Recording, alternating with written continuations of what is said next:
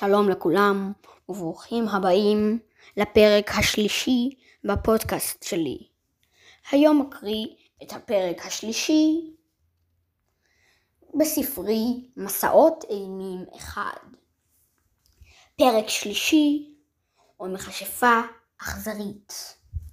שמחה וטוללים נפלו למקום שונה מאוד.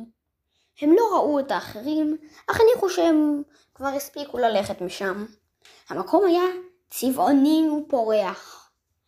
כמה מטרים מהם היה בית ממתקים. הם לא ראו אותו בהתחלה, אבל כשמכשפה מחופשת הוציאה את ראשה מהבית ואמרה בקול מתוק להפליא ילדים חמודים, בואו לאכול קצת ואז תתארחו אצלי. הם שמו לב לבית והבינו שהם רחוקים מאוד ממקום מבטחים. הם ברחו במהרה, אך לרוע מזלם, המכשפה שכמובן הבינה שהם מבינים מי, פשטה את תחפושתה ורצה אחריהם, ועד מהרה תפסה אותם והכניסה אותם לביתה, שגם הוא שינה את פניו. עתה היה חדר אפל וקר. היא קשרה אותם.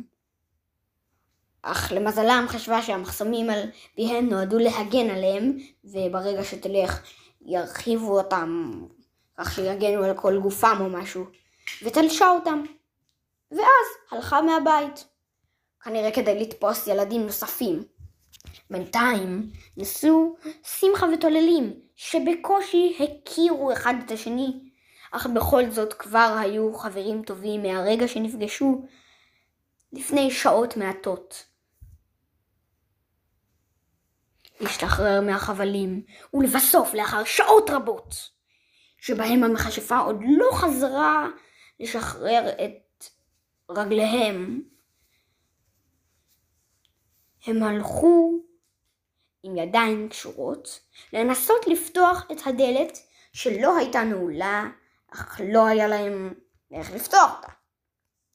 הם קפצו וניסו בעזרת הרגליים לפתוח את הדלת.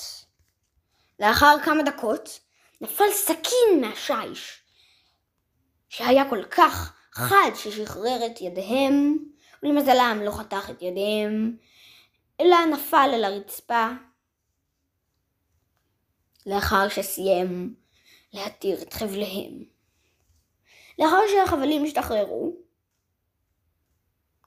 עברו כמה דקות, והם הצליחו לפתוח את הדלת הכבדה. הם ברחו משם כל עוד נפשם בם. לאחר כברת דרך ארוכה, עצרו לנוח על בול עץ באזור שומם. ועל בול העץ היה ספר בטוח. הם לא ראו שכותרת הספר הייתה מסעות אימים. חלק שלוש, מכיוון ששמחה כידוע לא ידע לקרוא והספר היה פתוח, לכן גם מתוללים שידע לקרוא היטב לא ראה את הכותרת, ושוב נכנסו, לא למקום נעים, זה בטוח. להתראות וניפגש בפרק הבא של הפודקאסט מסעות אימים